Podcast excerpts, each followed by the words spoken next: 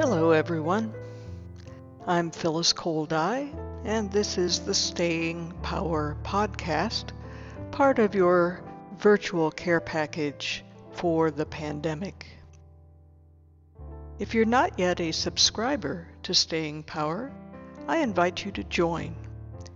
It's a free service. You'll receive an email every Sunday containing a bundle of resources to sustain body, mind, and spirit during the pandemic. If you want to subscribe, just go to my website, phylliscoledai.com, click on the Staying Power tab, and you'll be able to sign up.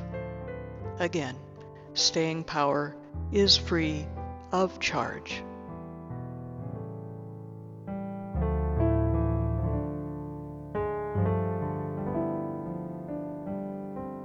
Early this past February, doesn't that seem like a lifetime ago?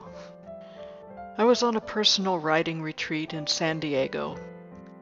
One night I dreamed that my aunt had invited multitudes of family members to a reunion at her house. Once gathered there, we realized that she was dying. She'd summoned us to say goodbye. She asked us to gather around her bed in dreams, multitudes can easily do that. She handed us a very old book with a turquoise cover. Its text was handwritten in ink on parchment. The title was For the Sake of One We Love and Are Losing.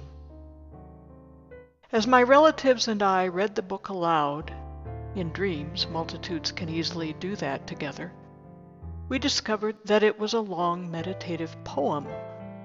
The words of the poem evoked in us a profound sense of love and kinship.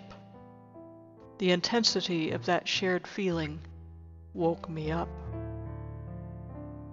Write down the words, a voice said to me, not in a voice I could hear, but a voice nevertheless.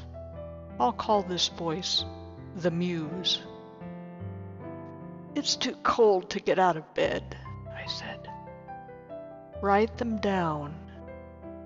I want to go back to sleep. I'll write them down in the morning. You'll never remember. Write them down now.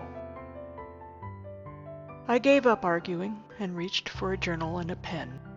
I wrote as fast as I could in whatever order the lines of the poem came until I couldn't remember any more. Then I dropped back to sleep, as if somebody had pulled my plug.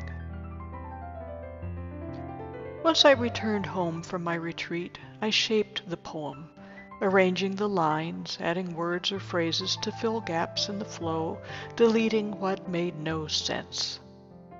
I sent my draft to several poet friends for feedback. Their overwhelming response was, You must find a way to share this. I have no idea why the muse brought this poem to me, but a month later, COVID 19 hit the US hard. I don't think that's mere coincidence. Especially now, with the pandemic often preventing us from being with those we love as they're dying, or from gathering as we would like to mourn their loss, this poem can help us grieve. Creative inspiration, what I'm calling the muse, often comes as a surprise visitor as if from beyond ourselves.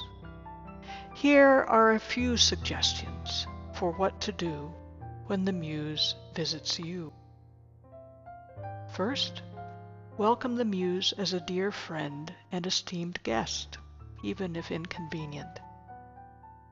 Would you ever leave such a friend standing on your stoop in the middle of the night because you didn't want to be bothered? Of course not. Hearing their voice, you'd run to the door. Next, trust that the Muse is bringing you something important. She won't knock on your door at three in the morning to remind you to do the dishes. She wants to deliver something of value may be so valuable you feel unworthy or incapable of it. Suspend self doubt.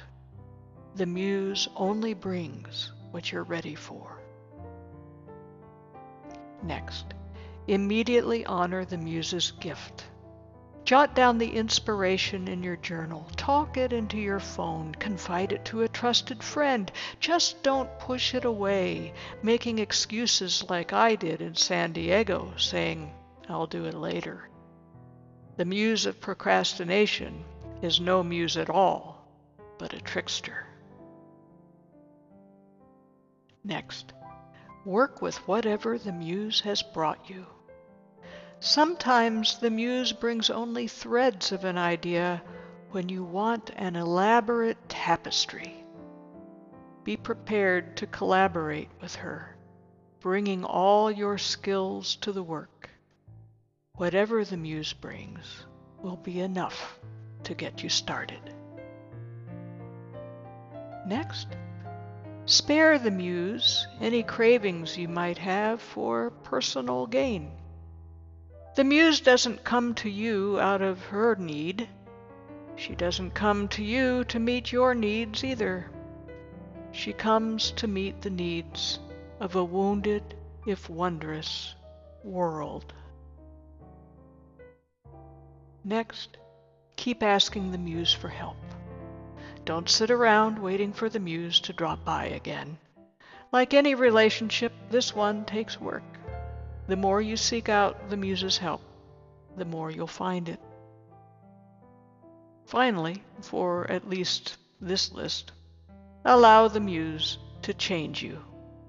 Every creative project that I've ever undertaken has changed me. By the time I finish, I'm more myself than when I began. Follow the Muse's inspiration, and the same will be true for you. Be alert for the Muse's nudge. It will come. Be swift to acknowledge it. Be grateful enough to trust it. And brave enough to follow it. Say to your friend the Muse with humility, Teach me, show me the way.